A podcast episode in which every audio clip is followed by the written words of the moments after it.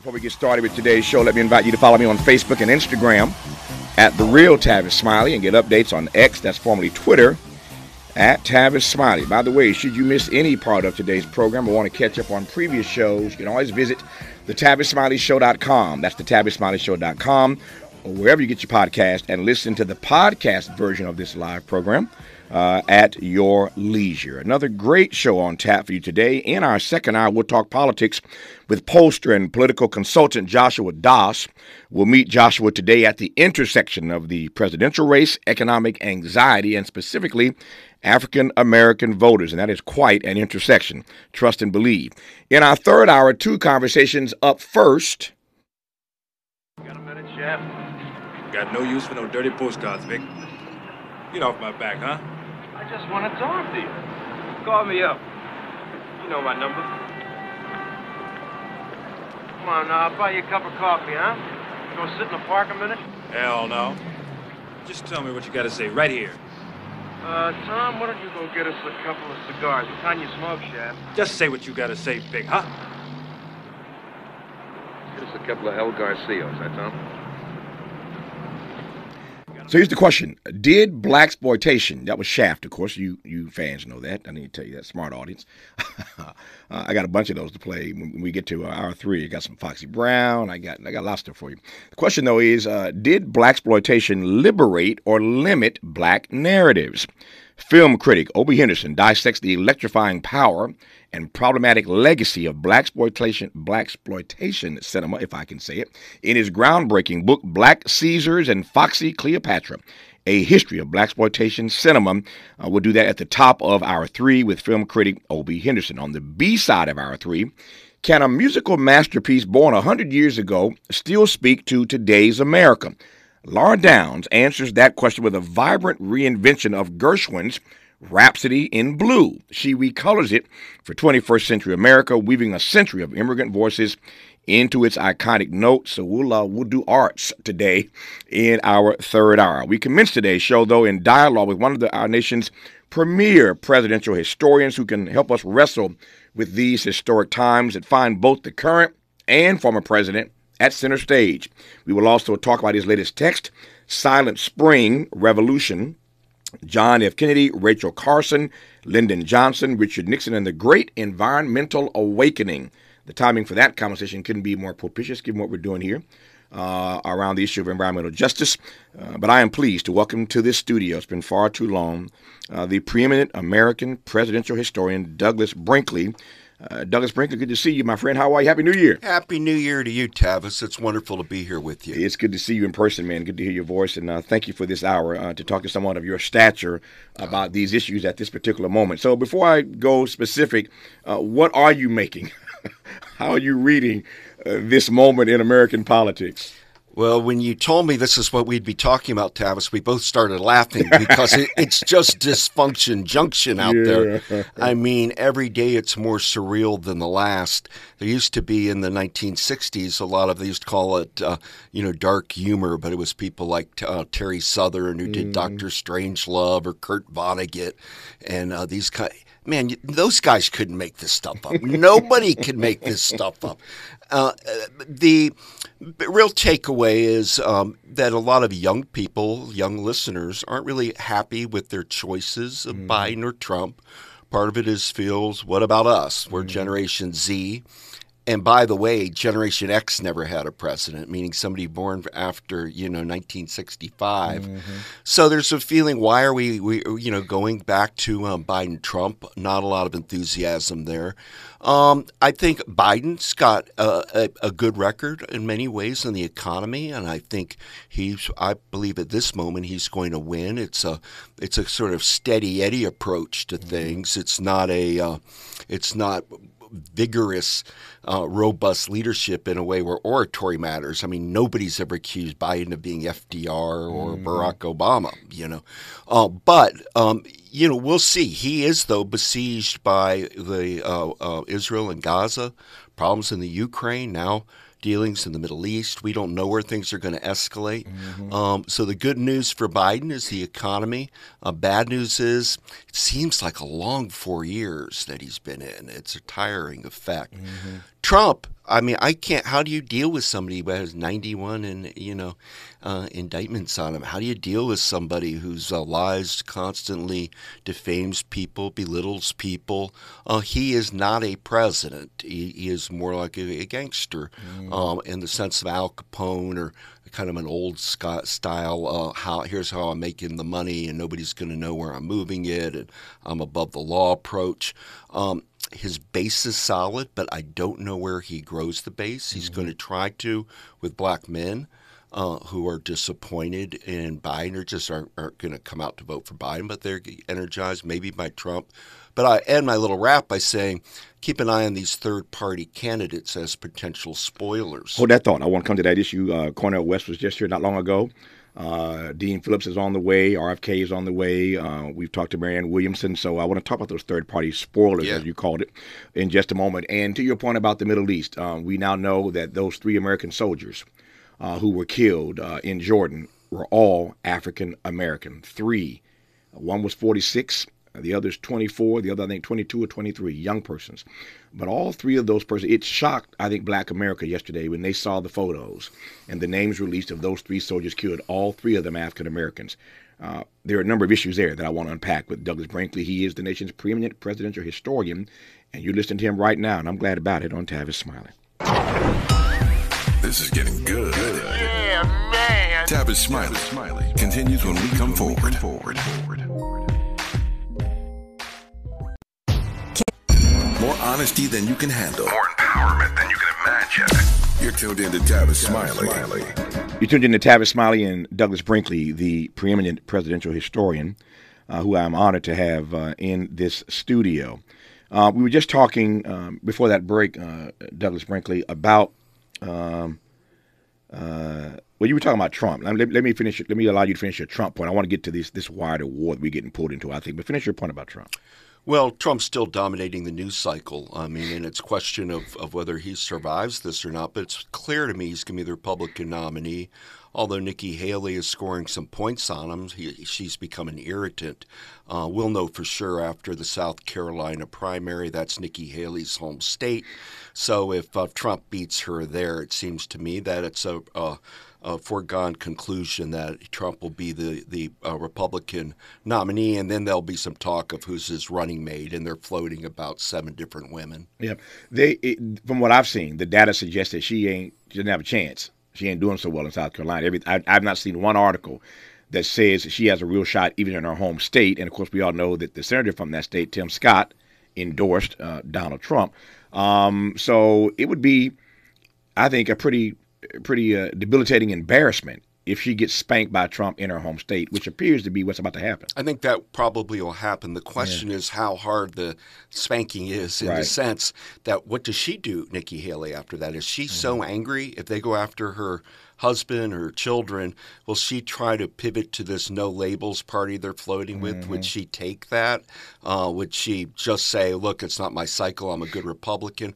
I don't see how she backs Trump after all of this. Yeah. Um, but, but, you know, a lot of them, that people like Jeb Bush, Trump beat before, and there they are groveling yeah. uh, to be on uh, Team Trump. Yeah, they all do that, don't they?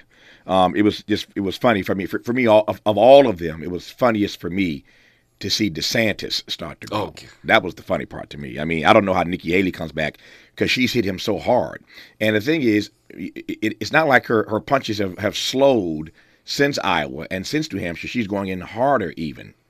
Uh, but you know, we shall see. I think by mid March, the no labels is supposed to decide if they're running a candidate, and right. if they do, uh, people like Liz Cheney or Nikki Haley, mm-hmm. Chris Christie are all very attractive names uh, um, to get on ballots and to to you know fundraise. Yeah, yeah. You mentioned also, I'm gonna I'm gonna get to these soldiers who were killed, these black soldiers who were killed in Jordan. Trust me, because I got some commentary about that. I want to take your temperature on that as well. Um, but you were talking about the independent candidates. I mentioned you that Cornel West was here not long ago. You know, he's been here a number of times. Uh, uh, uh, Dean Phillips is on the way, a Democrat running against uh, Joe Biden. uh, RFK. We're working on a date with him. Uh, we've already talked to Marianne Williamson. Jill Stein will be here. So we're talking to all the independents, giving them an opportunity to be heard. Uh, what's your sense of how this independent thing is going to play in this particular election? Occasionally in American history, these third party movements matter. The most famous was 1912 when ex President Theodore Roosevelt uh, created a bull moose party just cut the Republican Party in two. He came in second. He mm-hmm. didn't win, but he defeated the sitting president, William Howard Taft. In 1948, people thought Harry Truman wouldn't be able to win, not because Dewey was so strong, but because Strom Thurmond over segregation, uh, Truman integrated the armed forces, the army. Uh, the Southern whites were so angry that Dick, Dixiecrat Strom Thurmond created a third party. Mm-hmm. And then the progressive Henry Wallace, former vice president for FDR, with Eleanor Roosevelt at his side, created a third party. So the Democratic Party seemed to have chunks of it disappearing. But mm-hmm. Truman won in, in 48. But then we have to remember 69. George Wallace played a, a big role. I mean, in, in, in, the 68 election with Nixon getting sworn in in 69. And most famously, closer to our lifetime, Tavis, uh, you know, Ross Perot mm-hmm. getting 19% of the vote in 1992. I'm not clear whether Clinton would have won if Perot wasn't in the mix. He may have. We never mm-hmm. know. That becomes mm-hmm. what if stuff. Mm-hmm. But they matter. And in mm-hmm. this time, when there's really a lot of buyer's remorse out there, or disenchantment with both Biden and Trump, this this pool of, of third party people are going to put some points on the board. Mm-hmm. Um, I had uh, somebody in my lobby um, earlier, and they saw. Um, I'm not even sure Douglas saw because he came in a different door today. But if you walked in, if you'd come through the front door and not the back door, like black folk used to have to do, you're a white guy. You should always come through the front door, Douglas. You always should come through the front door. But Douglas came through the back door today into our building and into our studio, so he didn't come to the front door. He did not see his name on our welcome oh, board. Man. So when you leave, you got to see your name oh, on the welcome man, board. I will. So I, I'm only raising that because somebody was in, somebody was in our lobby today and they saw your name on the welcome board and I happened to be walking through and they said, Mr. Smiley, I said, yes. They said, is this the Douglas Brinkley coming into your studio? I said, I only know one. uh, and so he is the Douglas Brinkley, the preeminent presidential historian of our times, and I'm honored to have him live in studio with us. Uh, and as much as I love him and I always agree with him because he knows his stuff so well, I want to push back on one thing yeah. you've said. I, I wrote an op-ed uh, about this. I haven't I haven't uh, sent it out yet for publication, but I, it's it's in my computer. I'm doing some some tweaks on it. But I, I, I, am I'm getting troubled by. I saw a big piece a few weeks ago that you saw in the New York Times uh, about the way that the Biden team is trying to crush these third party candidates. Um, Cornel West, I mentioned, was here not long ago, and people have asked me, and I asked him, of course, why did you not run inside the Democratic Party? Even his friends at the Progressive Nation magazine, Katrina vanden Heuvel and others, uh, Bhaskar Sankara, a lot of other people have, have, asked me and said to me on this program, we wish that Cornel, Dr. West, had run inside the party.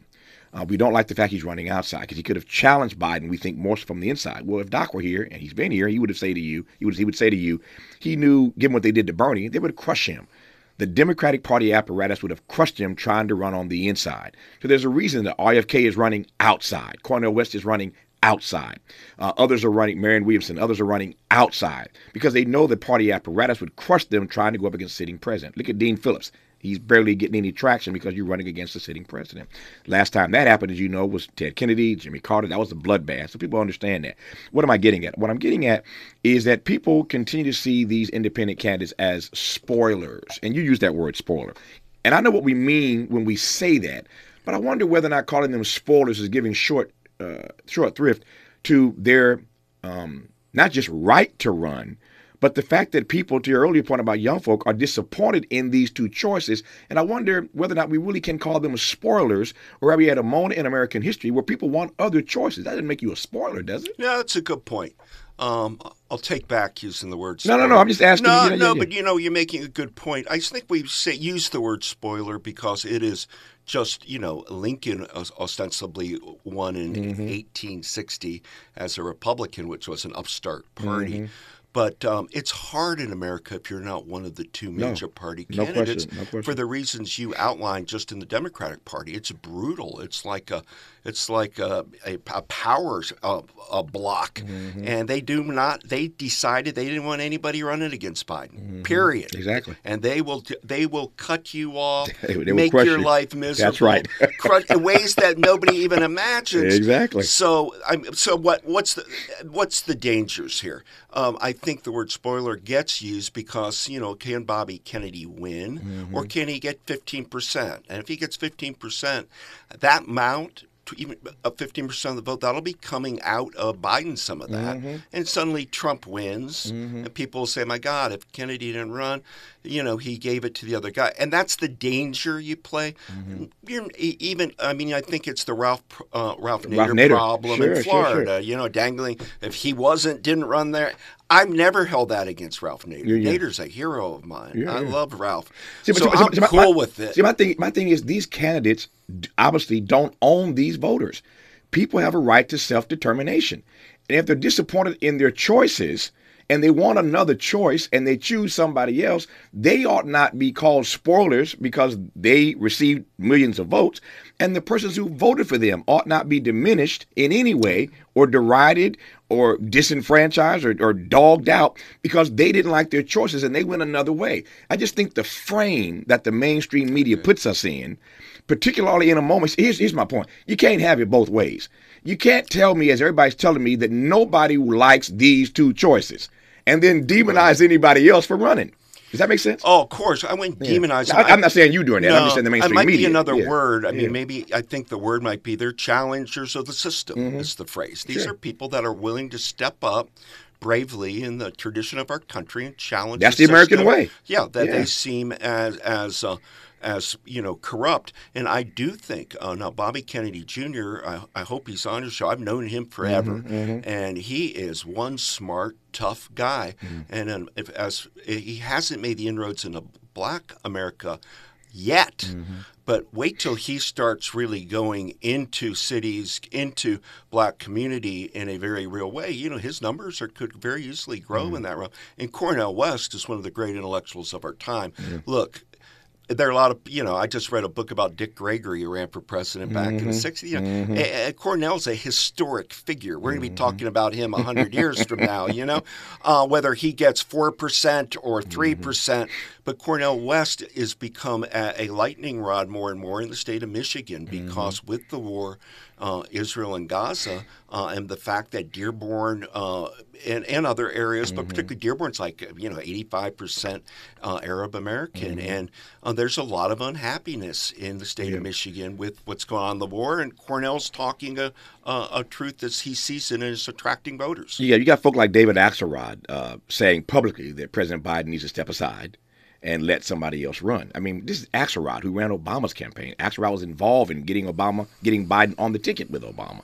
And this guy um, is uh, saying publicly that he thinks Biden ought to step aside. Again, my point, and I'll move off of this. My point is that you can't have people of the stature of Axelrod saying that Biden essentially is the wrong choice at this time and then get mad at voters for choosing somebody other than Biden. And then if Biden is uh, uh, sadly, regrettably, to lose to a guy named Donald Trump, then you blame the other guys who got votes. Well, no, no, no, hold up. You're the one who said that Biden was the wrong guy. So there are people who bought that message, David Axelrod. They voted for somebody else. Don't crush Cornel West. And I've seen Axelrod talk out of both sides of his mouth. He wants Biden to step aside, but he doesn't want Cornel West running. See, you, I don't, I don't, I don't understand that logic. But I digress on that point. Um, I want, I want to pivot back to uh, what you uh, raised earlier in terms of this laundry list of things that are going to impact whatever does in fact happen in November. One of the things, Douglas, on your list um, was this war in the Middle East. Um, there's a potential now that this thing widens because three American soldiers were killed over the weekend in Jordan. Uh, we are told that they were killed by an Iran backed militia. President Biden, as you expect, has said very forcefully, You're the presidential historian. They always do this. We will respond in a manner of our own choosing at our own time, but trust and believe we will respond and it will be swift, certain, and severe. They say the same thing, as they should, every time uh, American personnel are killed. But here's the, here's the rub on this one. Uh, the three soldiers killed in this drone attack Uh, and there was a mistake made by our own military that allowed these persons to get killed. Here's, the, here's as I understand it, and as best I can explain it. Uh, as somebody once said to me, I can explain it to you, but I can't understand it for you. so there were two drones. Uh, there was one drone coming into this encampment, this U.S. military encampment, and another drone that they had sent out. And somehow there was a mix up in these drones what was coming, what was going, and they didn't put up the defense shield fast enough to stop the drone that was incoming that they were confused about from actually landing. And it landed, and it killed three soldiers. But those three soldiers who were killed, identified yesterday Sergeant William Rivers, 46, of Carrollton, Georgia, Specialist Kenny Sanders, 24, of Waycross, Georgia, and Specialist Breonna Moffett, 23, of Savannah, Georgia, according to the Defense Department. Three soldiers killed, 46, 24, 23, all black, one black male, and two black females. Now, here's the irony for me, Douglas Brinkley. Most of our listeners, certainly, um, not all, but many of them are disturbed by the way the Biden administration is handling this. You've seen it. There's a big story in the New York Times on Sunday you saw about these hundreds of black churches who are pressing Biden for a ceasefire. So black people are Christians on the one hand. On the other hand, we understand uh, and empathize with the Palestinian people because we understand suffering and disenfranchisement more than anybody, as well as anybody. And so the irony is that we don't even want to be in this mess. And we think the president is mishandling it. And we want a ceasefire. And then you tell me that the first three soldiers who were killed just happened to be African American? Well, and my goodness. And, you know, your heart just goes out to um, the families of the three, and you got to get to watch them on TV, read the stories. Young people, all pure future ahead of them, yeah. all gone. But the fact that they are um, out of Black America, and what does that mean, in, in, in particularly Black America mm-hmm. right now? Mm-hmm. Uh, because as you're pointing out, um, it is not a particularly po- popular war with with um, the Black community because they feel um, a sympathy of sorts for people that they feel are disenfranchised. Period. And um, yet, black communities, churches have been there to, to criticize what Gaza did, the killing of October 7th, mm-hmm. the heinousness no question, no of question. it. So it's um it will be interesting to see how that plays out. Uh, but the large point here we're making is Biden's got a tough job. I mm-hmm. mean, on mm-hmm. one hand, Israel is our closest ally. Right. He has to double, triple down and support it. On the other hand, he's hemorrhaging with um, so young people and Black America and other groups because of his handling of the the fact that it's going on and on and on, yeah. And the death tolls going from five thousand to ten thousand to twenty thousand and grows.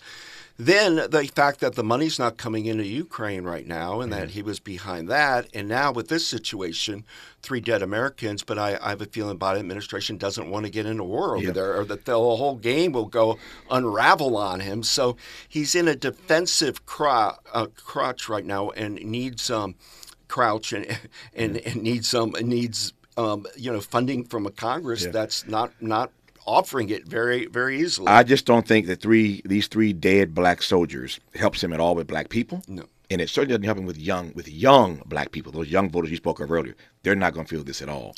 And you're right; it's a tough choice. I'm glad I'm not him, but I didn't ask me president. Let, he did. Let me ask you, Tav. Hold, hold, ask me a question. Oh. I'll answer. Give me the question. Okay. I'll answer when we come forward. Um, what could do you think Bobby Kennedy or or, or Cornel West do to attract younger voters more than they have. I'll give you my thoughts on that when we come forward. It's funny. The presidential historian is now asking me questions, but I'll do my best to, to keep up with him. His name is Douglas Brinkley. He's on Tavis Smiley. More of Tavis Smiley when we come forward. Helping to, Helping make, to you make you the most knowledgeable person in your circle of friends. This is Tavis Smiley. Let me take a stab at uh, the question that Douglas Brinkley asked me moments ago, and then I want to ask him more questions in the time that we have between now and the top of the hour. And I'm glad to have him for the full hour. In case you've just tuned in, he is one of our nation's premier presidential historians. Uh, just an honor to have him in this studio, Douglas Brinkley. Uh, his new book is called Silent Spring Revolution John F. Kennedy, Rachel Carson, Lyndon Johnson, Richard Nixon, and the Great Environmental Awakening. I suspect the name you probably least know in that list is Rachel Carson. So we'll let uh, Douglas Brinkley explain who Rachel uh, Rachel Carson is in re- in relationship to Kennedy and Johnson and Nixon uh, and the environment. We'll talk about that. Um, but you asked me a question about uh, Bobby Kennedy and and, uh, and and Cornel West. I, I think that there are two places they can make inroads um, that would uh, challenge this whole framework and process. And this, it's not rocket science. Uh, you've, kind of talked about it already. One is with young people. Um, these young people are particularly disenfranchised with, uh, feel disenfranchised and disappointed, with, obviously, in both Biden and Trump. And here's where I think Cornel West really has an opportunity. Um, he is so loved on college campuses. I mean, he's been a professor, of course, for you know 40 years. Uh, I don't. I mean, he literally, I think, has spoken at every university in this country. I mean, he's always invited to speak at college campuses. So when he starts hitting those campuses, um, I think um, uh, you know Bernie Sanders did it better than anybody, and I'm not suggesting that Cornel West can do what Bernie Sanders did, but I know that his fundraising is ticking up. He has four young folk running his campaign, uh, a, a, a four-person team. They're putting him in all the right places, and I think on the college campus circuit uh, with young people, um, Cornel West can have an inroad. I think Bobby Kennedy may do some of that as well, and the and, and the other, of course, is with these dis. I mean, it's common sense to me if you're running in a race like this, you want to uh, appeal to those disaffected communities. Those those those communities happen to be oftentimes people of color. To your brilliant point earlier, in Michigan, where Cornel West is, you know, spending a lot of time because that Arab community is significant in their vote. They can swing that state in Michigan. We know what happened in Michigan when Hillary Trump, Hillary, Hillary and Trump were running against each other. She didn't campaign then in, the, in the last days.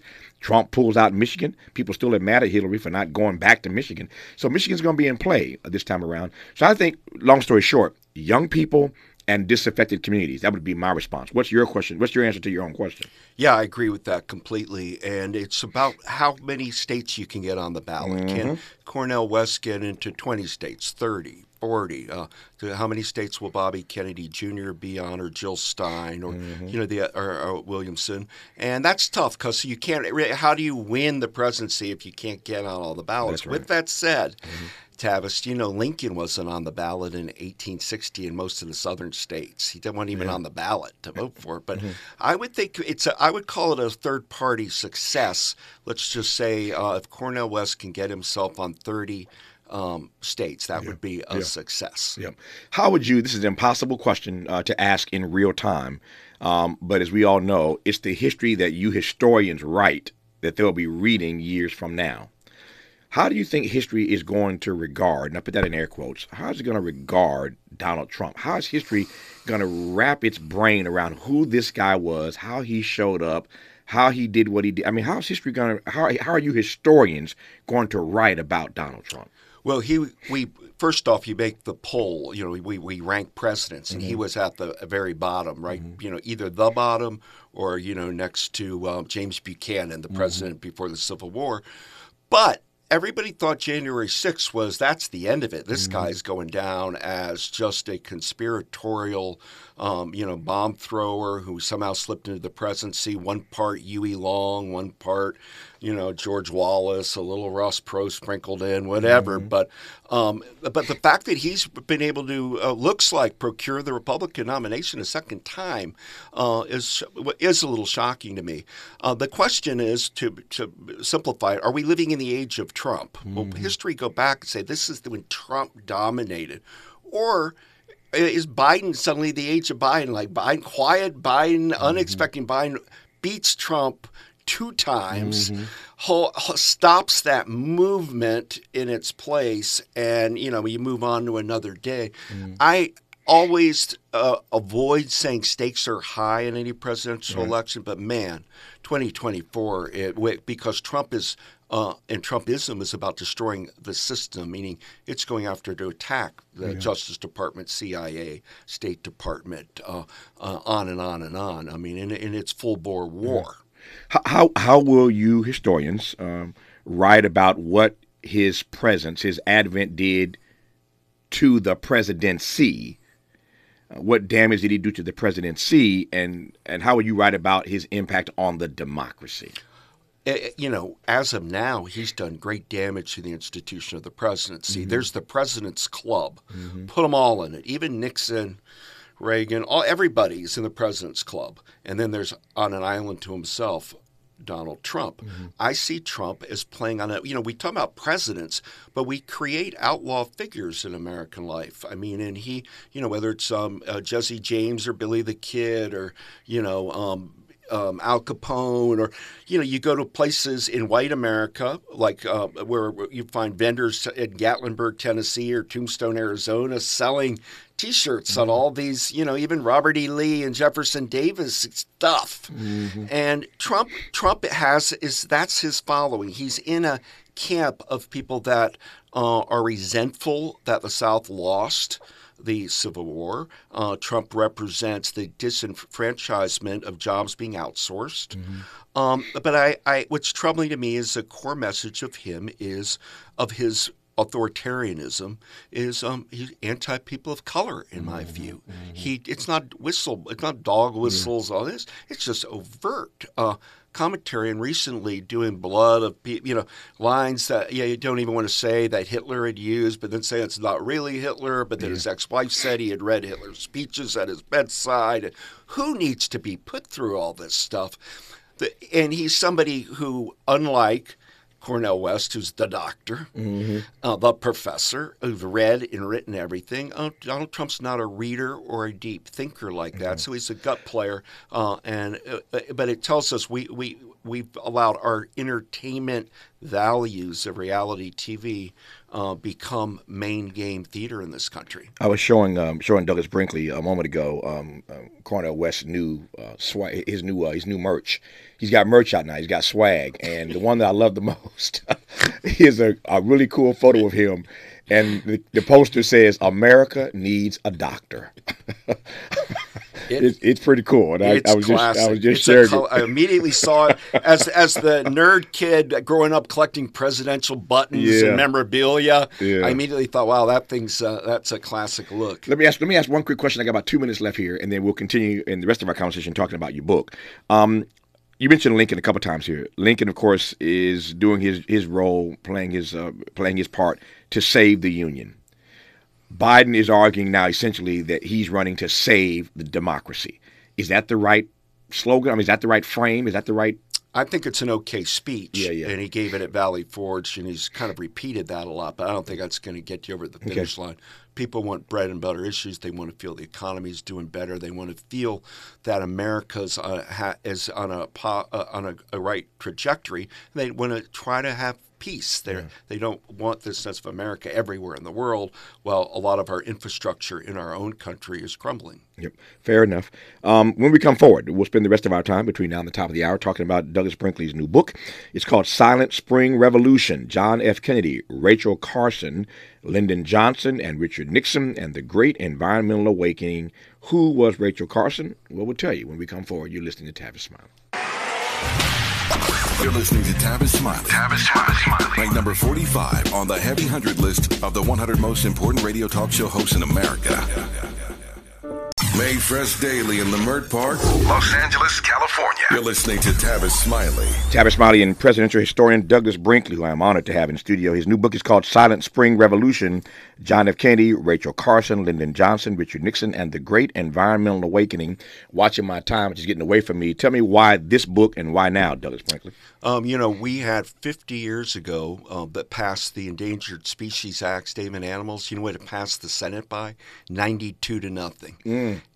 used to be bipartisan. Uh, with the Environmental Protection Agency was created in 1970, and then the Black Caucus is created in 1971. And the Black Caucus, particularly Congressman Dellums of California, mm-hmm really gave birth to this the idea of environmental justice uh, and what is environmental racism, and looking at how the toxic debris of our industrial society is often placed in in in, in horrible ways in poor neighborhoods. Um, and it, has been deeply disproportionate. In my in my book, I, I, write about pioneers of environmental justice being people like Cesar Chavez and Dolores Huerta, California, uh, that were working the agricultural fields but getting sprayed and their children mm. sick from uh, um, you know all sorts of pesticides. Andy Young and John Lewis both told me in interviews to uh, always look at the Montgomery bus boycott of December 1st, 1955. That the reason people didn't want to sit in the back of the bus, it was a you know 95 mm-hmm. degrees in, and the the diesel fumes mm-hmm. of those, that mm-hmm. era's buses mm-hmm. of the 50s mm-hmm. would make you sick mm. in the back. So this book really is looking at the history of the of how do you take old style saving of Theodore Roosevelt national parks, monuments, state parks, recreation, clean beaches, and how it gets married to public health. Mm-hmm. And Rachel Carson's book in 1962 was a catalyst because she told everybody your kid could be getting sick playing in the backyard. They are dumping all sorts of, of toxins into the environment in the air, water, land, that you can get sick swimming. That if you mm-hmm. eat a fish, it has mercury in it and so in that 60, 1960s and what I call long 70s, you have things like the Santa Barbara oil spill or uh, Lake Erie being declared dead, you know. Um, and the uh, efforts that started getting to the first slogan of it used to be conservation, it becomes mm-hmm. environment. 1967, Environmental Defense Fund, sue the bastards. Mm-hmm. Take environmental lawsuits against polluters and go after them. And to be fair, I mean, I was surprised first term or Nixon, his first guy, EPA Republican William Ruckelshaus, he was enforcing things. He mm was busting real polluters. But since then, so it's about two years they did that. Mm-hmm. People have found ways to move around it, and and now, uh, you know, whether you look at Cancer Alley in Louisiana mm-hmm. or you look at at uh, you know uh, toxic dump waste sites outside of Chicago, I mean, it's a horrific legacy. Flint, Michigan's are happening all over over the place. Sure. That one just happened to be the one of the Jackson, moment that made Jackson, it. Jackson, Jackson, Mississippi. Yeah, yeah. long list right now. I'm glad you mentioned Ron Dellums' name. It's a name we don't mention often enough around here. Uh, the late great Ron Dellums, brilliant uh, uh, congressman out of uh, out of Oakland, and the most dapper member of Congress. Yeah. I, I, love Ron Dellums. Um, when we come forward, though, I was just reading a piece yesterday. I'm gonna get your take on. Uh, we bring this back full circle to, to Joe Biden. Um, I was reading a piece yesterday that uh, the environmentalists are a little upset with him. They don't think he's being as aggressive as he ought to be on his record on the environment. They think he's done some pretty good things on the environment. They think that part of what he ought to be leading with in this campaign is his work on climate justice. We'll talk about that uh, before we let him go. His name is Douglas Brinkley, and he's on Tavis Smiley. Seeking the truth, the truth, speaking the truth. The truth. This, this is the Tavis Smiley, Smiley Show. Show. Let's get back to more of this rich dialogue with Tavis Smiley. Tavis Smiley and Douglas Brinkley, the presidential historian, who I'm uh, again delighted to have had this hour with. Um, his book is called uh, Silent Spring Revolution. that is Silent Spring Revolution. John F. Kennedy, Rachel Carson, Lyndon Johnson, Richard Nixon, and the Great Environmental Awakening. Uh, this program is uh, heard across the country, based, of course, here in LA on my home station, KBLA Talk 1580.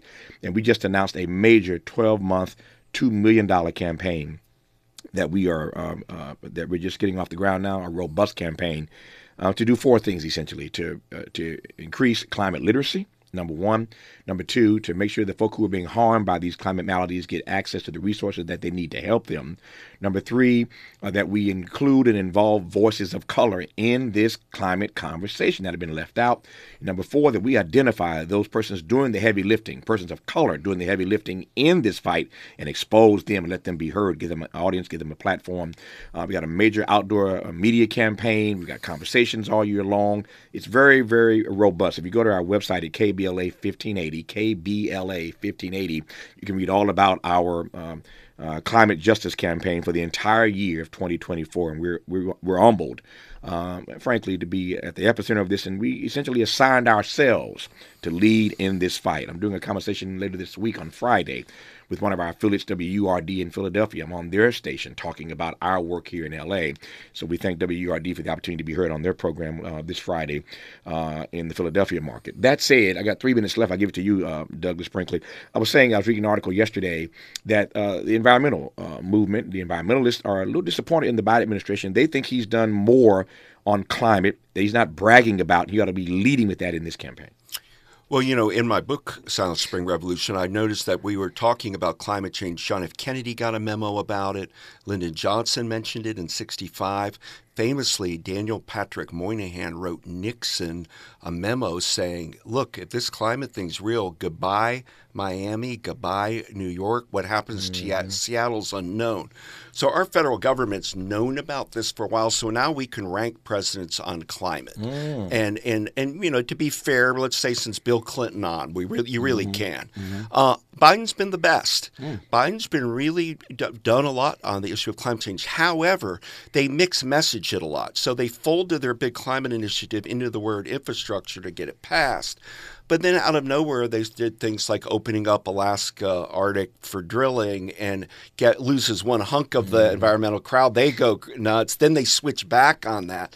I would just go if I were advising Joe Biden, go full bore on climate as a, a existential threat, Mm-hmm. climate um, justice as a main part of his issue. It'll connect to young people, it'll connect to people of color, it'll connect, get the progressives involved, and start bragging about what he's done right uh, with his climate agenda instead of kind of nod and winking it because he wants to show that he's pro uh, oil and gas uh, um, drilling, meaning jobs also. Uh, that's great advice. Hopefully, the White House is listening right now, and they- they'll pay attention to you. Uh, I, I, I, I can, I can tell you this. Douglas Brinkley, I happen to know this. Little birdie told me uh, he's actually going to be in L.A. a lot uh, over the next uh, few months um, as a visiting professor uh, at USC. Uh, and I shouldn't have heard that because now that I know how close he is to me, USC is literally just down the street from this studio. Now that I know a presidential historian of his stature is going to be in the LA area for the next few months teaching at USC, I'm going to do my best to get him back in here once again or twice more uh, while he's in town. So uh, you won't hear. Uh, this is not the last you hear of Douglas Brinkley. If he's that close to me, trust me, uh, I'm going to reach out and try to get him in again. But his book is called Silent Spring Revolution. John F. Kennedy, Rachel Carson. Lyndon Johnson, Richard Nixon, and the Great Environmental Awakening. The timing of the book could not be more propitious, and I hope the president listens and takes his advice on how to campaign on these issues uh, around climate. Douglas Brinkley, I appreciate you. Love you, man. Thanks for coming in. We'll do it again. You got it. Back Good to have you. here. Uh, we'll talk politics with Joshua Doss when we come forward on Tavis Smart.